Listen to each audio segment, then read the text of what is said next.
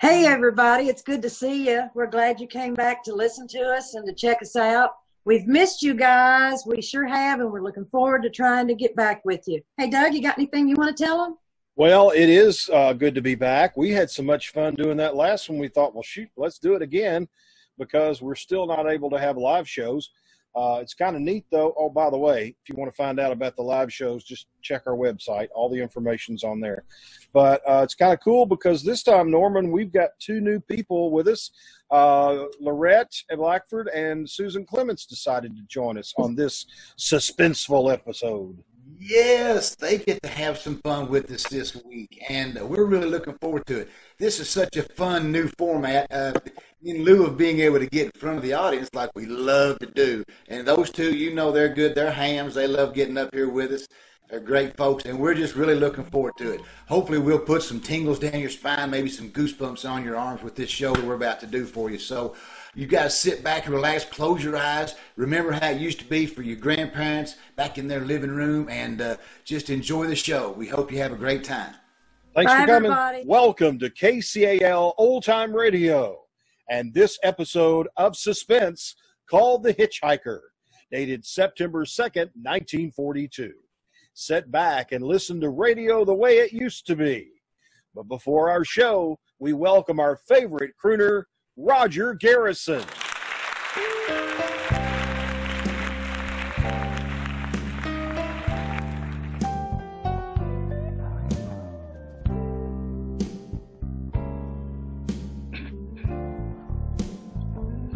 Don't know why there's no sun up in the sky, stormy weather. Since my gal and I ain't together, keeps raining all the time, the time. Life is bad, gloom and misery everywhere, stormy weather. Just can't get my poor self together. I'm weary all the time, weary all the time. When she went away, the blues walked in and met me. If she stays away, this old rocking chair's gonna get me. All I do is pray the Lord above will let me walk in the sun once more. Can't go on.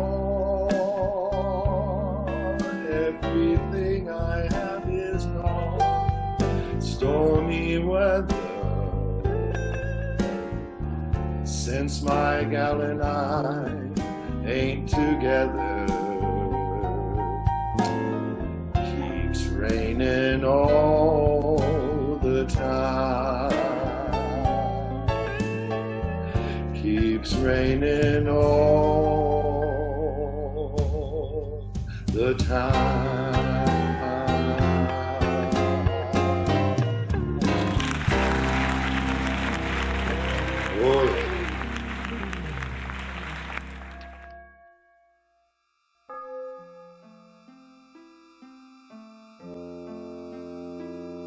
The Columbia Network takes pleasure in bringing you Suspense. Suspense, Columbia's parade of outstanding thrillers, produced and directed by William Spier and scored by Bernard Herrmann. The notable melodramas from stage and screen, fiction and radio, presented each week to bring you to the edge of your chair and keep you in suspense. We will get right to our story after this message from our sponsor. Carter's Little Liver Pills, good for curing all your ills. Take one when you eat today and melt your tummy troubles away. Grouchy, irritable, sick headache too? Take Carter's Little Liver Pills and feel good as new. A small pill, a small price, a small dose. A perfect liver pill. Sold in quantities of 50 or 100. Made by Carter Medicine Company, New York, New York. Good evening. This is Orson Welles. And very happy to be back in the United States and back on the Columbia Network, even for so short a visit as this one. Back with my old friends like Johnny Dietz, who's tonight's director, and Bernard Herrmann. The Mercury Theater presented tonight's radio play for the first time last year. We came right out then and hailed it as a classic of the medium. Nobody argued that point. A lot of people ask us to do it again, so it's gratifying to get the chance now and find a favorite of ours in this distinguished anthology of spook shows. Now, personally, I've never met anybody who didn't like a good ghost story. But I know a lot of people who think there are a lot of people who don't like a good ghost story. For the benefit of these, at least, I go on record at the outset of this evening's entertainment with a sober assurance that uh, although blood may be curdled on this program, none will be spilled. There's no shooting, knifing, throttling, axing, or poisoning here. No clanking chains, no cobwebs, no bony and or hairy hands appearing from secret panels or better yet bedroom curtains if it's any part of that dear old phosphorescent foolishness that people who don't like ghost stories don't like. Then again, I promise you we haven't got it. Not tonight. What we do have is a thriller. And if it's half as good as we think it is, you can call it a shocker. It's already been called a real Orson Welles story, and frankly, I don't know what that means, but I've been on the air directing and acting in my own shows for quite a while now, and I don't suppose I've done more than a half dozen thrillers in all that time. Honestly, I don't think even that many. But it seems I do have a reputation for the uncanny, quite possibly a little escapade of mine involving a, involving a couple of planets, which shall be nameless, is responsible. Doesn't really matter. Don't think I disapprove of thrillers. and I don't. A story doesn't have to appeal to the heart, it can also appeal to the spine. Sometimes you want your heart to be warmed, and sometimes you want your spine to tingle. The tingling, it's hoped, will be quite audible as you listen tonight to The Hitchhiker. That's the name of our story The Hitchhiker.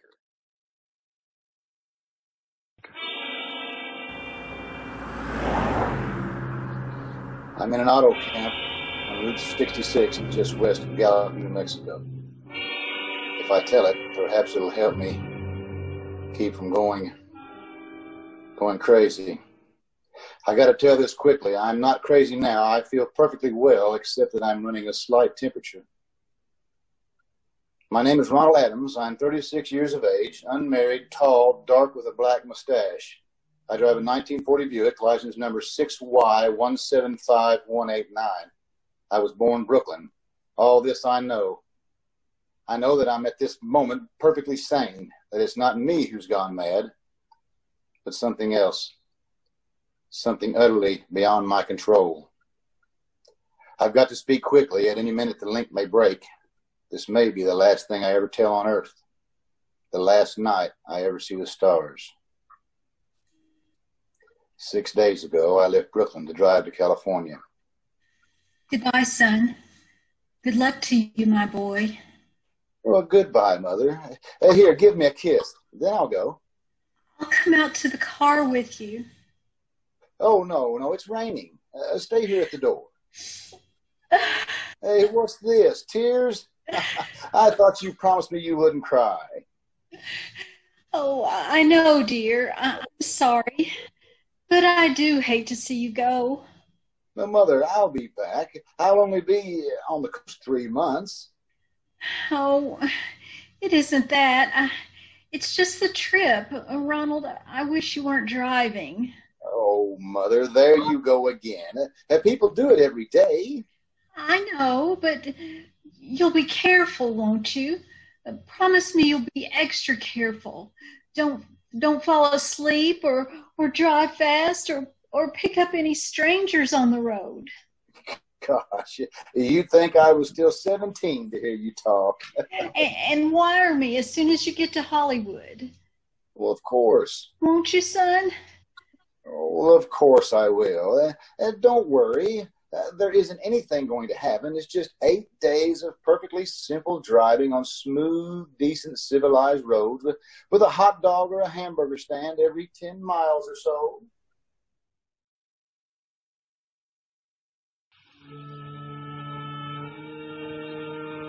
I was in fine spirits. The drive ahead of me, even the loneliness seemed like a lark. But I reckoned without him. Crossing Brooklyn Bridge that morning in the rain, I saw a man leaning against the cables. He seemed to be waiting for a lift. There were spots of fresh rain on his shoulders. He was carrying a cheap overnight bag in one hand. He was thin, nondescript, with a cap pulled down over his eyes. I would have forgotten him completely, except that just an hour later, while crossing the Pulaski Skyway over the Jersey Flats, I saw him again. At least he looked like the same person. He was standing now with one thumb pointing west. I couldn't figure out how he'd got there, but I thought probably one of those fast trucks picked him up, beaten me to the Skyway, and let him off. I didn't stop for him. Then late that night, I saw him again.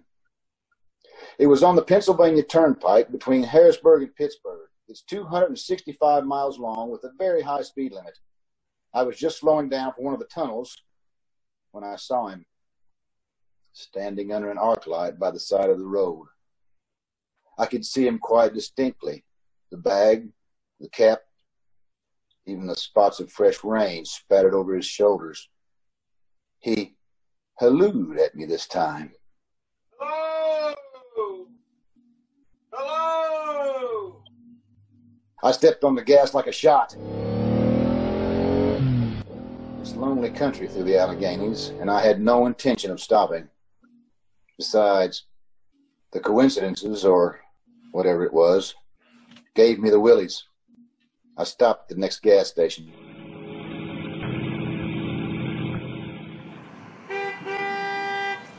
Yes, sir. Uh, fill her up. Oh, certainly, sir. Check your oil, sir. No thanks. Oh, nice night, isn't it? Yes. Uh, it hasn't been raining here recently, has it? Not a drop of rain all week. Oh? Oh, I suppose that hasn't done your business any harm. Oh, no. Uh, people drive through here in all kinds of weather. Mostly business, you know. There aren't many pleasure cars out on the turnpike this time of year. I suppose not. Uh, what uh, um, uh, what about hitchhikers? Hitchhikers? Here? Well, what's the matter? Uh, don't you ever see any? Oh, not much. If we did, it'd be a, a sight for sore eyes. Why? Oh, well, a guy'd be a fool who started out to hitch rides on this road. Look at it. Then you've never seen anybody? No. Maybe they get a lift on before the turnpike starts. I mean, you know, just before the toll house back there. Then it'd be a mighty long ride. Most cars don't want to pick up a guy for that long of a ride, actually. And you know, it's pretty lonesome country out here, mountains and, and woods and all. You ain't seen nobody like that, have you? Oh no, uh, no, uh, not not at all. I uh, I was just um, well, a technical question. Oh, oh, I, I see. Well, that'll be a dollar forty nine with tax. Casually passed through my mind as sheer coincidence. I had a good night's sleep in Pittsburgh. I didn't think about the man all next day until until just outside of Zanesville, Ohio. I saw him again. It was a bright, sunshiny afternoon. The peaceful Ohio fields, brown with the autumn stubble, lay dreaming in the golden light, and I was driving slowly, drinking it in. When the road suddenly ended in a detour in front of the barrier, he was standing. Let me explain about his appearance before I go on. I repeat, there was nothing sinister about him. He was as drab as a mud fence, nor was his attitude menacing. He merely stood there, waiting, almost drooping a little, the cheap overnight bag in his hand. He looked as though he's been waiting there for hours. He looked up. He hailed me. He started to walk forward.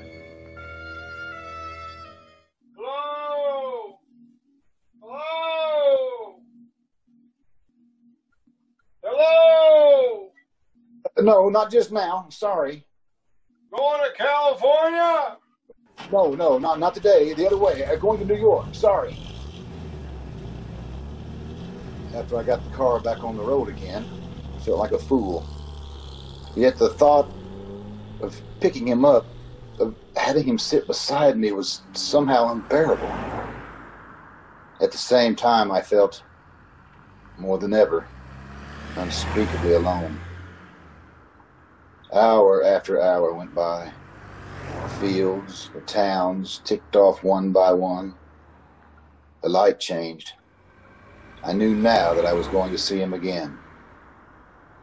And though I dreaded the sight, I caught myself searching the side of the road, waiting for him to appear. Yeah? What is it? What do you want?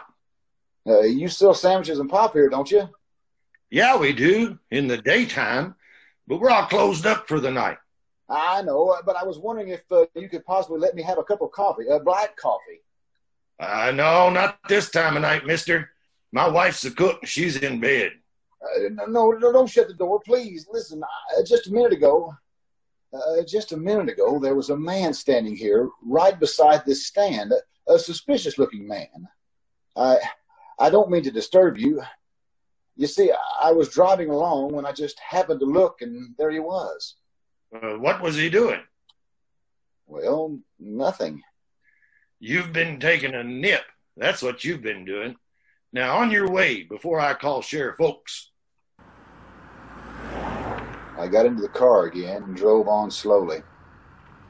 I was beginning to hate the car. If I could have found a place to stop, to rest a little. I was in the Ozark Mountains of Missouri now. The few resort places there were closed. Only an occasional log cabin, seemingly deserted. That's all that broke the monotony of the wild, wooded landscape. I had seen him at that roadside stand. I knew I'd see him again. Maybe at the next turn of the road. I knew that when I saw him next, I would run him down.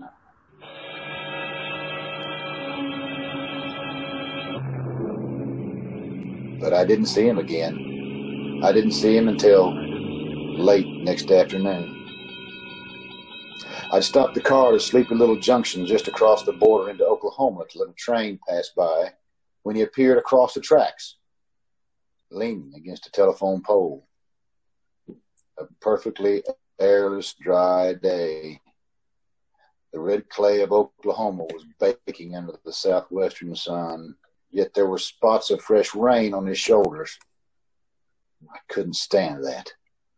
Without thinking, blindly, I started the car, the car across the tracks. He didn't even look up at me. He was staring at the ground. I, I stepped on the gas hard, veering the wheel sharply toward him. I could hear the train in the distance now, but I didn't care. Then something went wrong with the car. It stalled right on the tracks. The train was coming closer. I could hear its bell ringing out and the cry of its whistle. Still, he stood there. Now I knew that he was beckoning me, beckoning me to my death. Well, I frustrated him that time. The starter worked at last. I managed to back up. When the train passed, he was gone. I was all alone in the hot, dry afternoon. After that, I knew I had to do something. I didn't know who this man was or what he wanted of me. I only knew that from that moment on, I mustn't let myself alone on the road for one minute. Uh, hello there. Uh, like a ride? Well, what do you think? How far are you going? Uh, where do you want to go? Amarillo, Texas. I'll drive you there. Gee. Uh, mister, you mind if I take off my shoes? My dogs are killing me. Uh, you go right ahead. Oh, gee, what a break this is. Hitchhike much? Sure, only it's tough sometimes in these great open spaces to get the brakes. Uh, yeah, I should think it would be.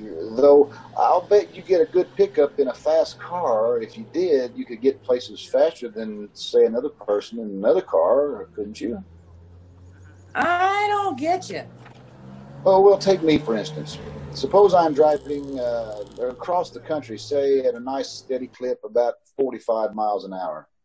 Couldn't uh, couldn't a girl like you, just standing beside the road waiting for a lift, beat me to town or any town, uh, provided she got picked up every time in a car doing from 65 to 70 miles an hour? I don't know. What difference does it make? Oh, no difference. It's just a crazy idea I had sitting here in the car. Oh, imagine spending your time in a swell car like this, thinking of things like that. Well, what would you do instead?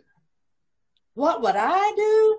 If I was a good looking fellow like yourself, why, I'd just enjoy myself every minute of the time. I'd sit back and relax, and if I saw a good looking gal along the side of the road, hey, look out! Uh, did you see him too? See who? Uh, that man standing beside the barbed wire fence. I didn't see anybody. It, it was nothing but a bunch of cows and a wire fence. No? What do you think you was doing? Trying to run into that barbed wire fence? There was a man there, I tell you, a thin, gray man with an overnight bag in his hand, and I, I was trying to run him down. Run him down? You mean kill him? Uh, you say you didn't see him back there? Are you sure? I, I didn't see a soul, and as far as that's concerned, well, I. Uh, watch for him next time. Uh, keep watching. Uh, keep your eyes peeled on the road. He'll turn up again. Maybe any minute now. There, look there. Oh! How does this seat work? How? I can't get out. I, got, I gotta get Uh, out. did you here. see him that time? Did you see him? No, I didn't see him that time. And Personally, mister, I don't expect to never see him. All I want to do is go on living, and I don't see how I will very long driving with you. Oh, I'm sorry. I, I didn't. I, I don't know what came over me. Please don't go. So if you'll excuse me, Uh, please, you can't go. Listen, uh, how would you like to go to California? I'll drive you to California.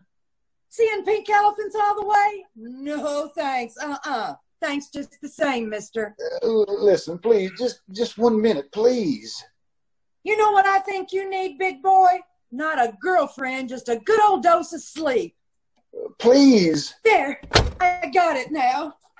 Oh, you can't go. Please. Leave your hands off me, please. Leave your hands off me, mister.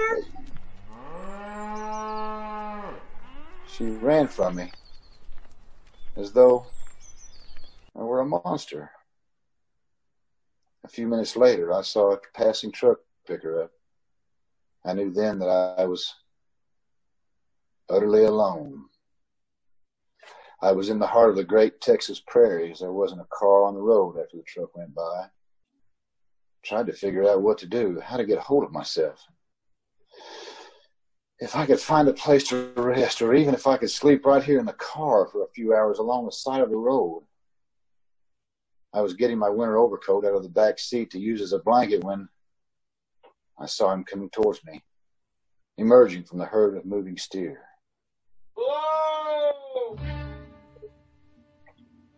Hello! Maybe I should have spoken to him then. Fought it out then and there. For now he began to be everywhere. Wherever I stopped, even for a moment. For gas, for oil, for a drink of pop, a cup of coffee, a sandwich. He was there. I saw him standing outside the auto camp in Amarillo that night when I dared to slow down.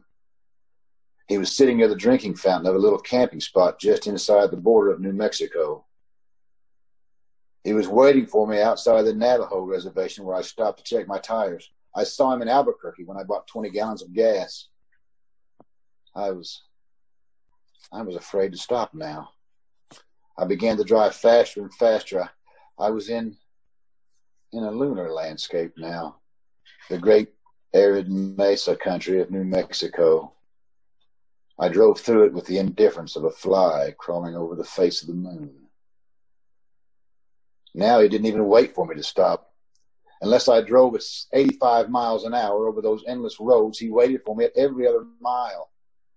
I'd see his figure, shadowless, flitting before me, still in its same attitude over the cold, lifeless ground, flitting over dried up rivers, over broken stones cast up by old glacial upheavals, flitting in that pure and cloudless air.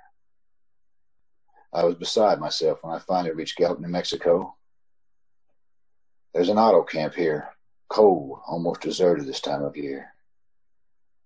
I went inside and asked if there was a telephone. I had the feeling that only I could speak to someone familiar, someone I loved. I could get hold of myself.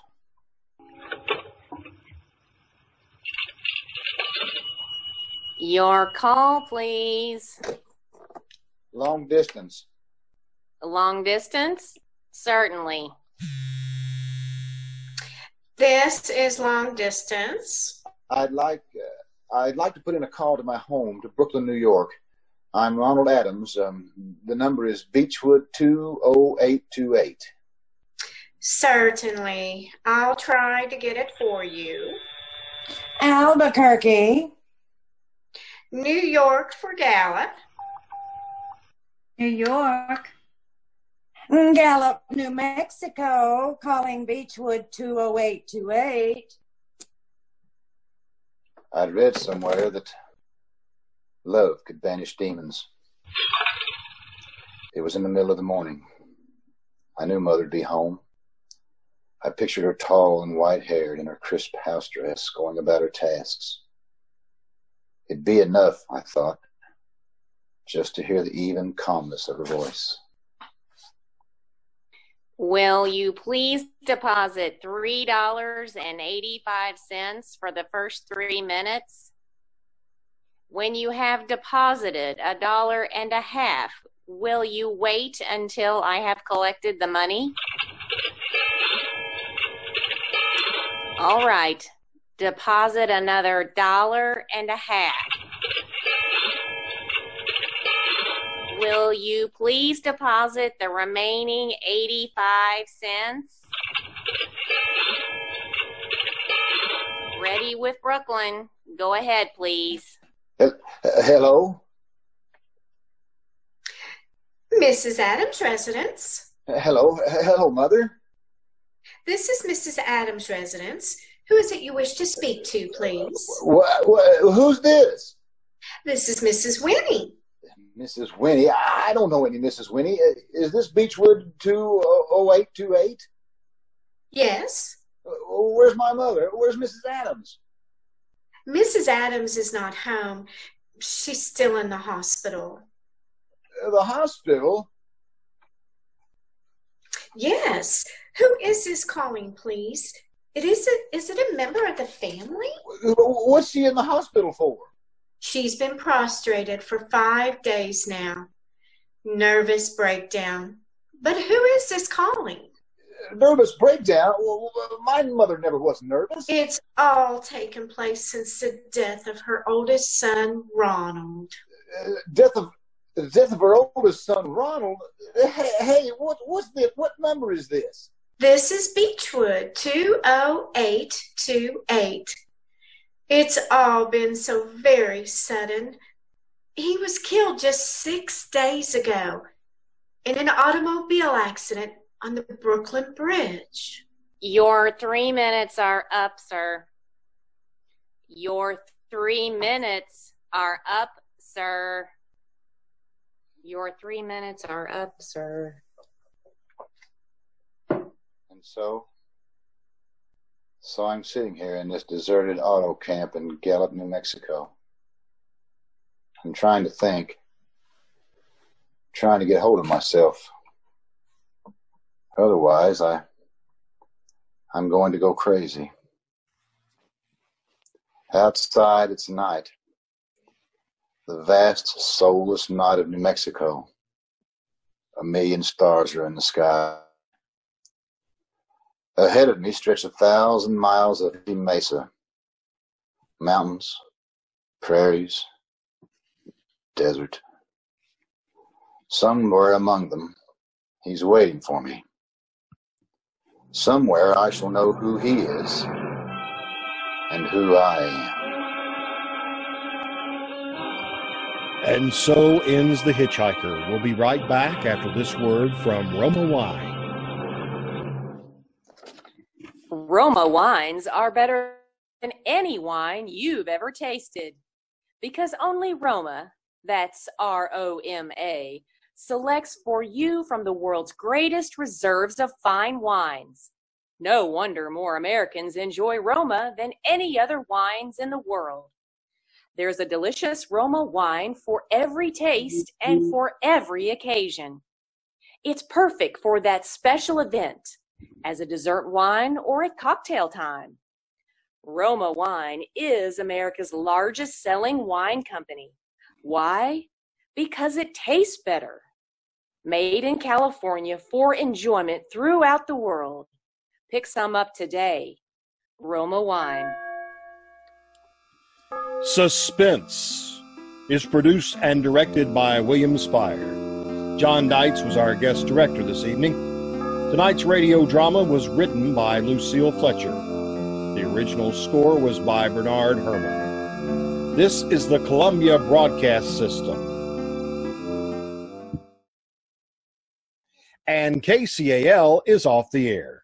Ladies and gentlemen, we hope you've enjoyed our broadcast tonight here on this new way of doing things. We'd like to introduce our cast to you. Tonight, the announcer uh, who also played the attendant does our sound for us, David Damron. He played Adams, crazy old guy. Here's Norman Cline. Playing his mother, Mrs. Adams, along with operator Connie McDonald the storekeeper who also sang for us, Roger Garrison. The woman in the car that got picked up and decided she better not stay, that was Denise Cline. Well, another one of our operators, along with uh, taking care of our commercials, Larette Blackford. And playing an operator in the part of Miss Whiny, Winnie, however you want to pronounce it, is Susan Clements we appreciate everybody's attendance. We hope you all are safe and we hope you all are ready to get back out. Again, we'll tell you, please visit our website for all kinds of information, including the latest information on our shows. We are crossing our fingers that we will get to see you in July. So, everybody, what do we do to say goodbye? See you later. Stay tuned. Stay tuned.